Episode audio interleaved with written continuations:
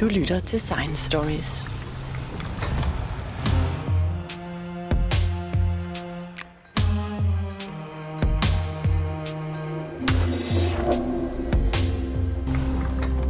I juni var der en lille historie om mandeltræet i medierne. Mandeltræets gener var blevet kortlagt. Og ved at sammenligne gener i træer, som bærer søde mandler, med gener i den vilde type træer, der bærer bitre, giftige mandler, viste det sig, at det er et enkelt gen, som mandeltræet har, som, hvis det muterer, forhindrer det giftige bitterstof i at blive produceret. En af forfatterne på artiklen, der var i Science, er Biver Lindberg Møller fra Plantebiokemisk Laboratorium ved Københavns Universitet. Du var sidste forfatter på artiklen, Biver.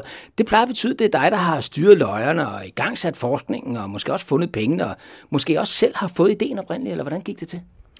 I både og. Altså, vi har arbejdet med den type giftstoffer, siden øh, jeg var bachelorstuderende faktisk ved Københavns Universitet i 70'erne. Så det er jo gennem mange år, hvor vi startede med at arbejde med cassava, og så har vi arbejdet med en afrikansk hirse. Og øh, så sker der det på et tidspunkt for 12 år siden, så får jeg en opringning fra Spanien. Det er så Raquel Sanchez Perez, som ringer og siger, hun er mandelavler, øh, og øh, nu har vi opklaret, hvordan øh, at man i hirse laver de her type giftstoffer. Kunne hun så ikke komme herop i et par år, og så finde ud af, hvordan mandeltræet gør det, og så kunne vi bruge den viden til at forædle mandler, som ikke vil producere det her giftstof. Det to års arbejde, det har så taget 12 år, fordi det var meget mere kompliceret, end vi troede. Og vi endte jo, først troede vi, at det var de enzymer, som var involveret i at omdanne en, en aminosyre til giftstoffet, at det var dem, mutationen var, var foretaget i. Og det viste sig så, at de var helt identiske både i de søde og de bitre mandler. Og så måtte det jo være en styreenhed længere, der regulerede, hvornår de enzymer blev sat i gang og, og begyndte at arbejde. Og øh, den styreenhed, det krævede så, at vi, vi gik i gang med at sekventere hele mandelgenomet, og så viste det sig, at det var kun én ændring af én base, gav et protein og en, en kontrolenhed, som ikke fungerede. Har så I troede, I først gik I på jagt efter nogle enzymer, der kunne være ja. med til at, ligesom at, at klippe de her giftstoffer ja, til, ja, så de ja. bliver rigtig giftige. Yes. Øh, og så fandt, da I fandt ud af, at det ikke var rigtigt, mm. så gik I på jagt i selve genomet, og det har taget rigtig, rigtig lang tid at finde ud af, hvad for nogle gener, der har været involveret i det her. Og så viser det sig, at det er et enkelt sted, en mm. enkelt base, ja. siger du. Ja. Altså, når man er vant til at se de der gener, så, hvad hedder det, CAG og sådan noget. Ja, CTAG. Ja. CTAG, ja. ja. ja. Så det er bare sådan, det er et bogstav, der er ændret. Det er et eneste bogstav, og det eneste bogstav, det betyder så, at der er en aminosyre, der bliver ændret på et bestemt sted. Så, så med grund til, at det også har taget så lang tid, det er, at vi her på Plantebiokemisk Laboratorium, vi altid arbejder med kulturplanter. Vi bruger ikke modelplanter, hvor genomet på forhånd var kendt for eksempel Arabidopsis. Vi laver ting... Arabidopsis, hvad er det? Det er en eller anden selvsplante eller et eller andet, der, ja. der er alle mulige mærkelige steder rundt i alverdens plantelaboratorier. Ja, den bliver brugt meget, fordi den har et lille genom, den har en hurtig generationstid, så man kan få mange frø, og man kan, generationerne er hurtige, så man kan lave mutationer og finde øh, varianterne. Og det er jo en fantastisk, fantastisk redskab, fordi man, har, man kan købe mutanter i alle alle Arabidopsis-plantens gener, så man skal ikke lave dem selv. Nej, der er sikkert skrevet tykke, tykke bøger om ja, dem osv., men her der starter I på bare bund, fordi der er ikke rigtig nogen, kan man sige, der har studeret de gener og enzymer og proteiner og aminosyre osv. i mandeltræer. Ja, altså mandlen hører til rosenfamilien, og man havde faktisk genom fra fersken, som er i samme familie. Altså fersken og mandlen er roser? Øh, det er jo ikke roser, men det er den store plantefamilie, man kalder rosenfamilien. Og øh, der har du også for, for eksempel ferskenplanten og øh, æble, øh, pære, og vi ved, at alle sammen faktisk har giftige kerner. Men det er ikke noget problem for, de for fersken, fordi der er det frugtkød, vi spiser. Der, er det, der betyder det ikke noget, at den lille kerne, der ligger inde i stenen i midten, den ser vi jo aldrig. Og øh, til samme i æbler, der, ved, der får allerede små børn at vide, at æblekerner skal man ikke spise, det er giftige. Og det er samme type indholdsstoffer. Men i og med, at fersken-genomet var sekventeret, så havde vi jo nogle ledetråde derfra, fordi det er beslægtet, så vi, vi havde en vis viden om genom, forventet genomstørrelse osv. osv. Men der vidste man jo heller ikke, hvad der gav de bitterstoffer. Så den viden, vi har fået nu, den kan bruges på tværs af alle de her, altså aprikoser, som jeg glemte at sige før der kan man komme ind og, og se på forædling her. Okay, så I har ovenikøbet sat en ret vigtig bog i hylden her, fordi at det, øh, det handler om alle mulige andre frugttræer. Ja, fordi med klimaændringerne, der får vi jo en varmere sommer, eller varmere øh, forår også, og det betyder, at mandeltræerne de blomstrer tidligt. Og så sker der jo mange gange det, så kommer der lige pludselig en eller to frostnætter. Og når de blomster bliver ødelagt, så kommer der ingen mandler det år, og så svinger mandelprisen rigtig meget.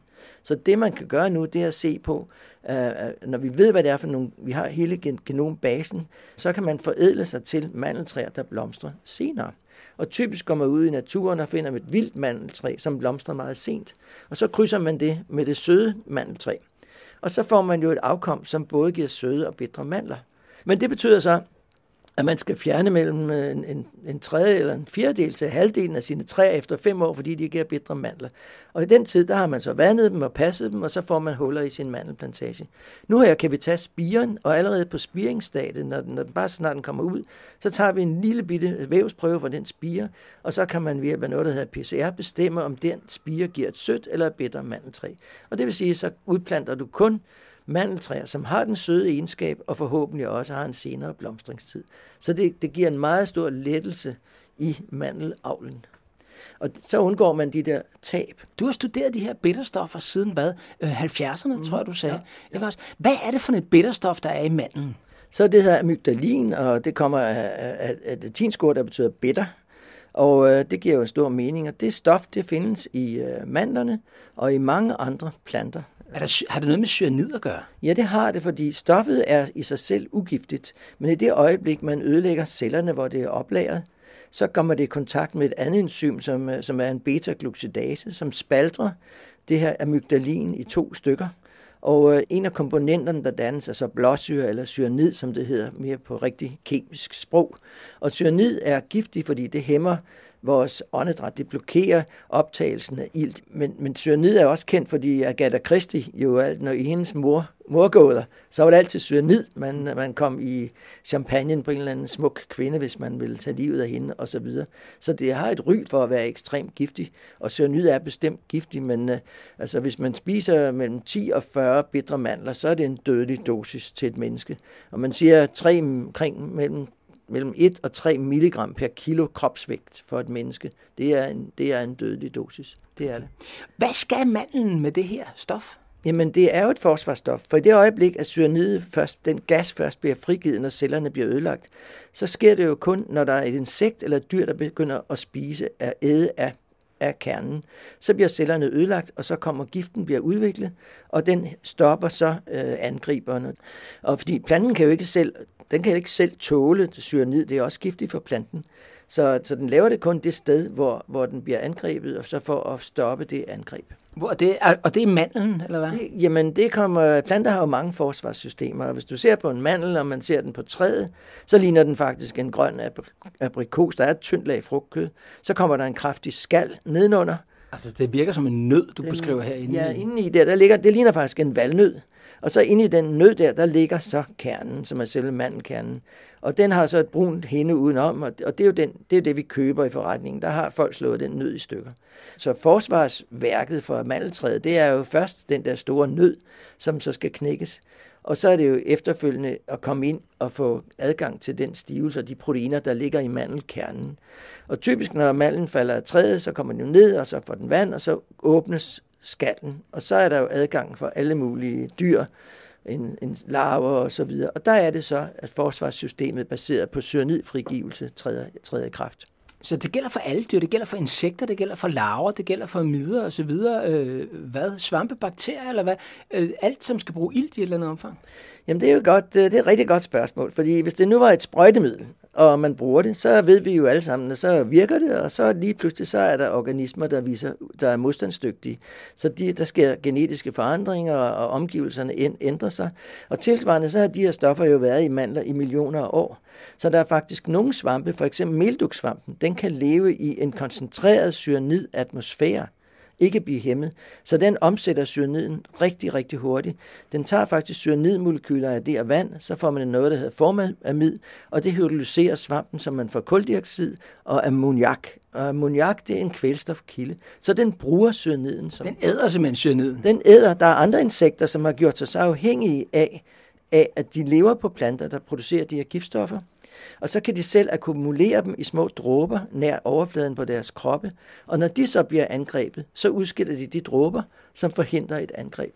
Og hvis ikke angrebet kommer, så kan de trække dråberne tilbage, så de ikke har spildt den øh, ressource. Det betyder så også, at der er nogen... Træk dråberne tilbage. Hvor til? Ind, ind, ind, i, kroppen. Ind, ind i kroppen? Ind i kroppen, gennem nogle små rør. Og du sagde, det var insekter, eller Det er insekter, køllesværmer. Som simpelthen lever, og så suger cyanid til sig, og så øh, smider det ud på overfladen i tilfælde, at der er en fugl i nærheden eller et eller andet. Ja, køllesværmeren gør, den seksplættede køllesværmer, som vi har i Danmark, er et typisk eksempel. Og hvis man går hen og rører ved en larve der, som en gul og sort larve, så vil man se, at der kommer dråber ud på overfladen af larvens krop, og det er de her sådan, cyanidholdige.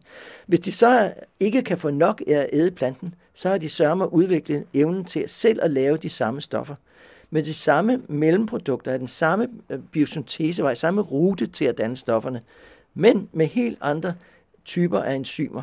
Det er noget, som er udviklet separat i selve insektet. Så det er, det er et fabelagtigt... Øh, der er sådan en krigskamp. Altså, planten laver et forsvarsstof for at forhindre insekter i, eller, eller dyr i at æde den så tilvender og vender omgivelserne til det, og så producerer planten mere, akkurat ligesom vi sprøjter mere herbicid ud, når det begynder ikke at virke, eller andet insekticid. Og så til sidst så finder planten ud af, at nu må jeg hellere lave noget helt andet. Ja, ja, der var lige en kaffemaskine her bagved, som ja. øh, fandt ud af, at nu skulle den rense sig selv. Ja, så det er sådan en kemisk krigsførelse, det her. Er det derfor, at der er stoffer, naturlige stoffer, som er giftige for mennesker i planter og dyr og så videre nogle steder? Ja. Er det simpelthen, det er alt sammen forsvar, eller hvad? Jamen det er øh, forsvar og kommunikation. Altså planter er jo bundet til deres voksested. De kan ikke sådan flytte sig. Tænk, hvis, hvis du skulle leve på samme voksested hele dit liv, hvad det vil kræve for at overleve. Hvorfor det? Hvorfor siger du det? Hvad mener du? Ja, hvis, det, hvis der kommer nogen og vil slå, slå dig, eller tage dine penge, så kan du altså ikke løbe. Så skal du altså stå der. Du skal have nogle redskaber, og hvis du skal stå med en pistol i hånden hele tiden, det forhindrer jo, at du får noget mad. Hvor får du mad fra? Hvem skal bringe dig? Hvor, altså, kan du det, få det på det sted, du står, samme sted, du står hele livet. Så der er nogle store udfordringer, og derfor har planter et meget, meget øh, kompliceret sprog, hvor de kommunikerer med omgivelserne og sig selv, naboplanter, på en måde med artsfælder, på en anden måde med fjender. Og, øh, og, og så den kommunikation, vi kan ikke høre den, men vi kan dufte den nogle gange med duftstoffer, eller vi kan se den med farvestoffer. Så det sprog der, det er det, der interesserer mig rigtig meget. Mandeltræet producerer så det giftstof, der hedder blåsyre, eller ja, ja, cyanid, ja, eller ja, frigiver det. Ja. Øh, hvad, øh, hvilke andre øh, giftstoffer er der i naturen, som planter benytter? Jamen, man kender jo mere end 300.000 forskellige, og øh, når vi laver analyser for eksempel af ørkenplanter fra Australien, halvdelen af de stoffer, vi finder, er nye og aldrig beskrevet før. Altså giftstoffer? Ja, eller beskyttelsesstoffer, hvad vi kalder dem. De, bliver, de her naturstoffer eller bioaktive stoffer, de bliver altid lavet af en eller anden grund. Og det kan være for at tiltrække bestøvere, som altså flygtige stoffer, der kommer ud og dufter godt. Det kan for at være afskrække, det er giftige. Det kan også være stoffer, som balancerer stofskiftet i planten. For eksempel uh, cyanogene glukosider, de her giftstoffer, vi har talt om i mandler, de bliver også brugt som kvælstofoplagringsformer, så planten kan nedbryde dem selv og få kvælstof ud af dem, som den kan bruge om dagen fordi om dagen er der jo meget fotosyntese i høj lys. Det er kulhydrater, der bliver fixeret, og de skal laves om til aminosyre. Der skal du bruge kvælstof. Så nedbryder planten de her giftstoffer og balancerer det, og så gendanner planten dem om aftenen eller om natten i mørke. Og nu snakker du om, når manden er spiret. Mm. Altså når nøden er landet og ja. gået i stykker, og manden er begyndt at spire, så, er der, så kan den både bruge det her blåsyre mm. som beskyttelse mod øh, eventuelle angriber, men den kan også bruge det som en kilde til kvælstof. Og det øh, kilde til kvælstof, det kender vi fra NPK-gødning. Det er ættet NPK-gødning. Så den er, den er, der er gødning. Den, er, den, den, kan bruge, den kan lave det om til gødning, hvis den ikke bliver angrebet. Den er indbygget. Manden, manden har en rimelig stor... Det er de to kimblade, vi spiser, og de er lavet med, med kvælstof og, og, og kulhydrater. Og der skal jo bruges energi til den spire, indtil den kommer op af, af jord gennem jorden, kommer op i lyset, og så starter fotosyntesen, og så bliver planten i stand til selv at binde kulhydrater og optage øh, kvælstof fra jorden. Men, men kernen der, det er basis for, at mandlen kan udvikles. Og du siger, det er to kimblade, vi spiser. Er det mm. derfor mandlen, altså mandlen er ligesom, hvad kan man sige, en kompakt form mm. af de første to blade, som mm. det her spirende træ skal lave? Er det derfor, den splittes i to nemt? Den er nemt ja, flækker ja, i to? Ja, det er lige præcis. Det, det er de to blade? Ja, det er lige præcis de to første. Men hvis du spørger med giftighed, hvis du går til en regnskov, og det vi arbejder også i Amazonas, eller du kan gå i en ørken, så finder du jo, at alle planterne er giftige. Og der er jo en grund til, at man i de områder der der er kun få mennesker, der kan leve, fordi der er ingen af de planter, du kan spise. De er alle sammen giftige, så du kan spise meget lidt af hver. Og det er derfor, at du, du får et, et meget befolkningstyndt område der. Til gengæld har du en enorm diversitet, fordi der vokser så mange sjældne planter.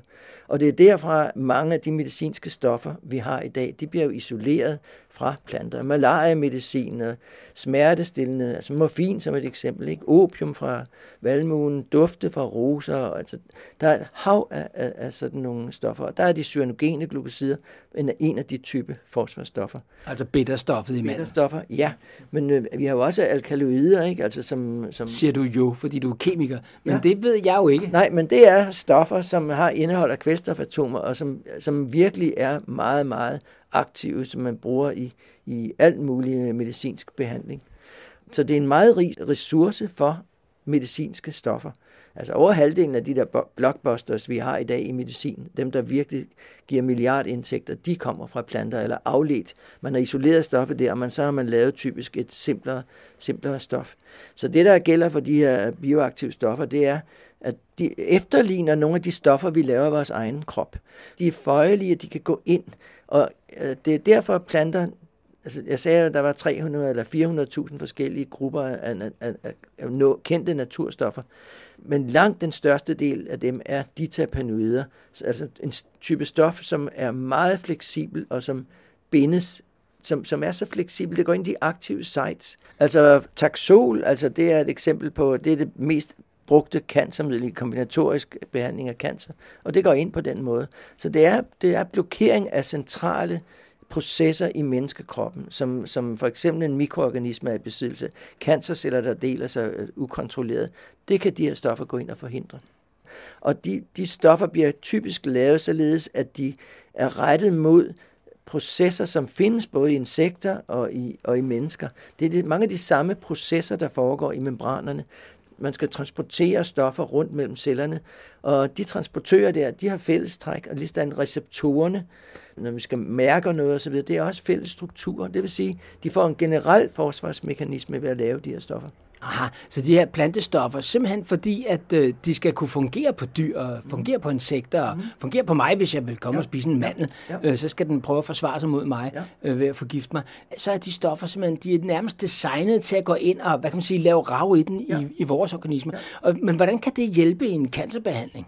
Jamen det gør det, fordi de stoffer er jo ikke lavet for at kurere planten. De er lavet for at, så de er rettet mod den angriber, der kommer. Og de celler der, de har visse egenskaber, receptorer, styreenheder, som de her stoffer bindes til og forhindrer dem i at fungere. Så cancercellerne simpelthen måske bare mere øh, følsomme over for de her stoffer end resten af mine celler? Det kan være en grund, og det er det mange gange i cancerbehandlingen, man, man adresserer celledelingen, fordi den foregår hurtigt, meget hurtigt, hurtigere i en tumor, end, end den gør i en normal celle. Så det er fordi, at der er, der er visse stadier der, som optræder meget type, meget, celledelingen sker meget hyppigere der, og hvis man så retter stoffet mod det, så får man færre bivirkninger, fordi der ikke er så mange celledelinger i resten af kroppen. Så det er den måde, altså, som, øh, og du kan sige, at planter er meget dygtige, men det er ren evolution, ikke? at den plante, der laver det, vigtige, det, det bedste forsvarsstof, det er jo den, der evolutionen overlever og har flere, mest afkom. Mm. Hvordan foregår det evolutionært? Altså, hvordan bliver sådan et stof begynder det at dannes? Hvordan vil, vil du for eksempel skyde på, at mandeltræet ligesom har opnået den her øh, giftighed i sine, i sine frugter, i sine nødder? Jamen det er meget, altså nu bliver det meget spekulativt og filosofisk, men øh, man kan jo sige, at hvis den ikke var giftig, så har mandeltræet en meget lang levetid. Det spiger, altså, det spiger, og så sætter den blomster og så videre. Den kan ikke ændre sig ret meget. Og, og cyanid er jo et simpelt stof. Og cyanid er der i atmosfæren, altså var der i oprindeligt i atmosfæren. Det var en del af, inden der kom oxygen og så videre. Og de enzymer, der nu er involveret i at lave giftstofferne, det var oprindelige afgiftningsstoffer, der fjernede ilt fra atmosfæren. Så de har ændret holdning efter, det, ild var jo et, var et giftigt stof, da det kom, fordi alle organismerne var ikke vant til, at, at der var ild til stede. Og i de processer der, der kommer der til mulighed for at lave de her mere komplicerede produkter. Men så sker der jo en adaptation, ligesom med insekterne her, så lige pludselig, så finder man ud af, at dem kan jeg jo bruge enten som en ernæringskilde, eller, eller, eller et forsvar for mig selv.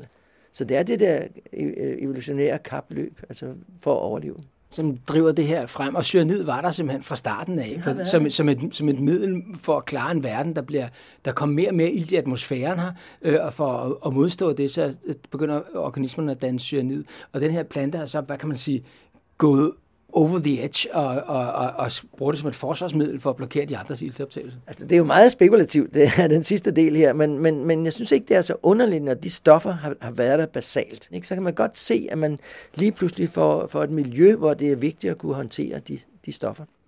Du kan tage rødkløver for eksempel, og øh, hvidkløver.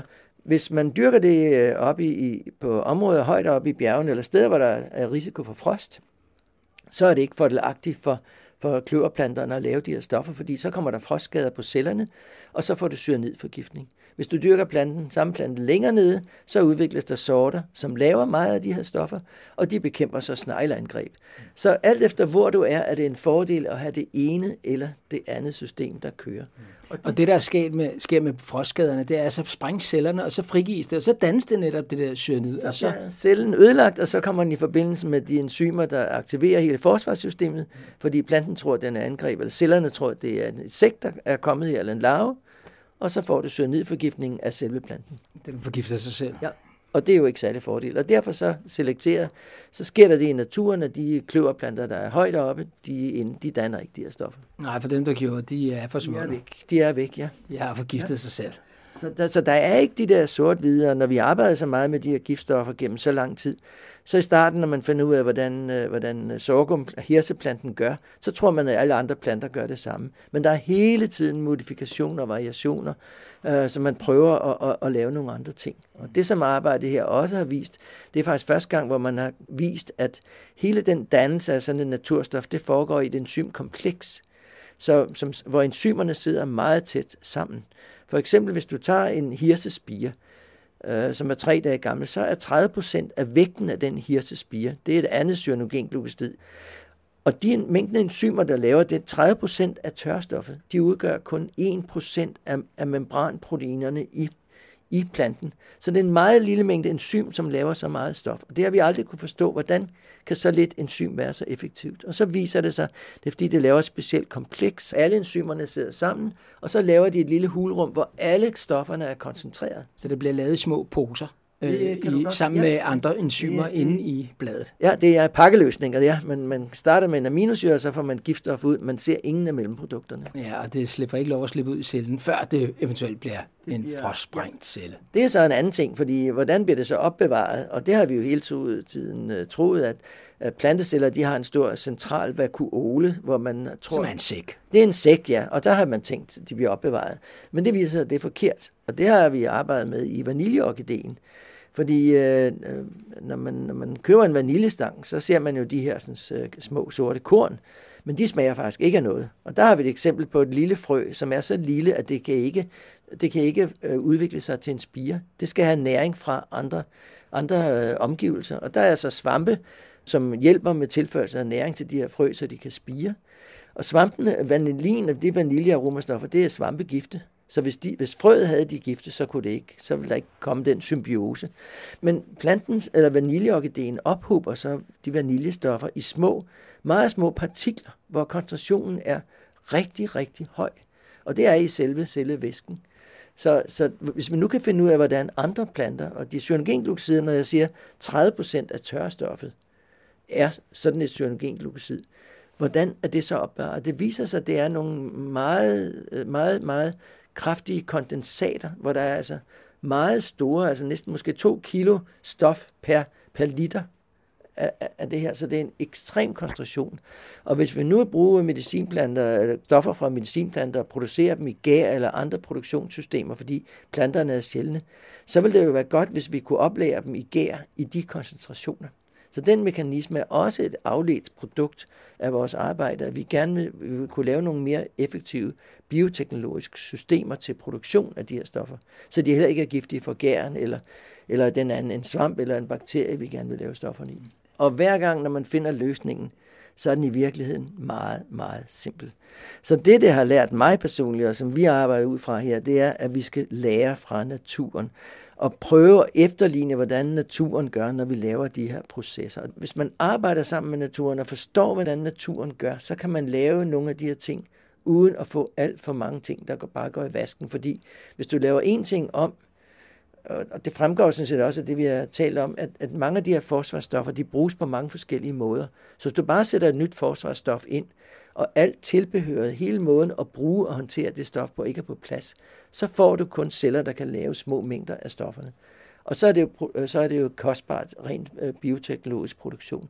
Så vi vil gerne være med til, at vores forskning, det, det betyder, at vi skaber nogle holdbare løsninger til at lave et samfund, som går over mod at basere sig på bioproduktion så vi undgår at producere fra olieindustrien. Og det vi aller, allerhelst, eller oliebaserede produkter, så det vi allerhelst vil, det er at sætte biosyntesevejene ind i celler, som allerede kan lave fotosyntese.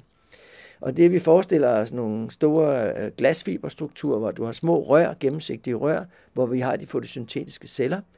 Og så flytter vi biosyntesevejene ind i grønkornene i de her fotosyntetiske celler. Der er en masse energi, så sollyset bliver fixeret, CO2 fra luften kommer ind, så du producerer dine stoffer ud fra CO2 i luften, i stedet for, når du laver produktionen fra oliebaserede produkter, så frigiver du CO2 fra luften. Her laver vi et CO2 fra luften baseret system. Det vil tage 10-15 år før, det er lige så effektivt som produktion i andre organismer, fordi igen, så mangler man basisviden om, øh, hvordan det her fungerer. Så det I kan se her, hvordan planterne fungerer som kemiske fabrikker i deres blade, Absolut. ud fra sollys, og producerer de her rækker af forskellige stoffer, øh, for eksempel vaniljesmag. Ja. Jeg tror, det er mere end 80 procent af det vanilje, man køber nede i butikken, måske 90, det er i virkeligheden også lavet af olie øh, i et eller andet omfang. Det er i hvert fald fra det er lavet kunstigt. Øh, hvad hedder det? Din drøm er, at det planterne skal lave det hele, fordi I kan efterhånden begynde at se, hvordan planterne gør, hvordan den kan holde stofferne øh, adskilt fra hinanden og så videre, og, og levere det, øh, når man skal bruge det. Ja, hvis vi kommer tilbage til vanilje, så er 97 procent af den vaniljearoma, der bruges, er, kommer fra olie. Det er under 3 procent, som kommer fra vaniljeorkideen. Og det vil vi jo gerne lave om på og så, når, man, når man så ser, hvad det er for nogle stoffer, planter kan lave, så, og, og vi arbejder med det, vi kalder syntesebiologi, fordi den måde, de stoffer bliver lavet på, det er, for, det er bestemte moduler, som bruges hele tiden. Hver modul kan faktisk fungere i sammenhæng med andre moduler end lige præcis den celle bruger den. Det svarer til, hvis du ser på elektronik i, øh, i øh, komponenterne i en computer, i køleskab eller et fjernsyn, så er det de samme komponenter, de er bare de er kombineret på andre vis. Og det vil så sige, når vi ved, hvad de enkelte moduler laver, og det begynder vi at forstå bedre og bedre og bedre, så kan vi se, at det modul her, det har et output, som kan bruges som input til et andet modul end det, det bliver brugt til i selve plantecellen nu. Og så kan vi lave andre afledte produkter. Og for eksempel, når, når man laver et, et medicinstof, så er man jo mange gange interesseret i at lave et tilsvarende stof, som lidt ændret struktur, men det har ikke så mange bivirkninger eller større medicinsk e-, ønsket effekt. Og det kan vi så, i stedet for, når man gør det i, med kemisk syntese, så kan man mange gange starte helt forfra. Her er det bare at sætte et andet modul ind. Så der er nogle af tingene, der bliver meget simplere. Og altså, jeg har en drøm om, at øh, hvis vi skal lave nogle af de her stoffer, så om 20 år, så kan folk også komme med en ny struktur, og så kan den blive lavet i en plantecelle ved hjælp af CO2 fra luften og lys. Så hvad hedder det? Så fremtidens fabrikker, de, er, de har grønne blade, øh, hvis det står til dig. Og sådan nogle studier, som dem I har lavet her i mandeltræet for eksempel, det viser vejen. Altså, ja, det er en lang og det er en kroget vej, men øh, det jeg siger, det er, at vi arbejder ikke mod antrop, som jeg fortsætter den antropocene æra, vi arbejder mod den plantropocene æra, hvor det er planterne, der styrer, hvad vi, hvad vi kan magte og hvad vi kan håndtere fordi vi får vores fødevarer, vi får vores biomaterialer, vi får bioenergi, vi får medicinske stoffer fra planterne. Jeg er en plantenørd, men det altså bliver mere og mere realistisk. Og jeg synes ikke, når man taler om, at vi skal have grønne systemer osv., vi har vindmøller, det er super osv., men vindmøller, de laver strøm, eller, eller du kan lave varme, men du fixerer ikke kulstof fra luften. Den her teknologi, der binder du kulstof fra luften, og det er den, det er den kulstofkilde, vi gerne vil bringe ned, reducere, så vi ikke får så, så udviklede klimaændringer. Så, så på den måde, det er igen med back to nature, og lær, lær fra naturen, hvordan gør den, og så byg på det.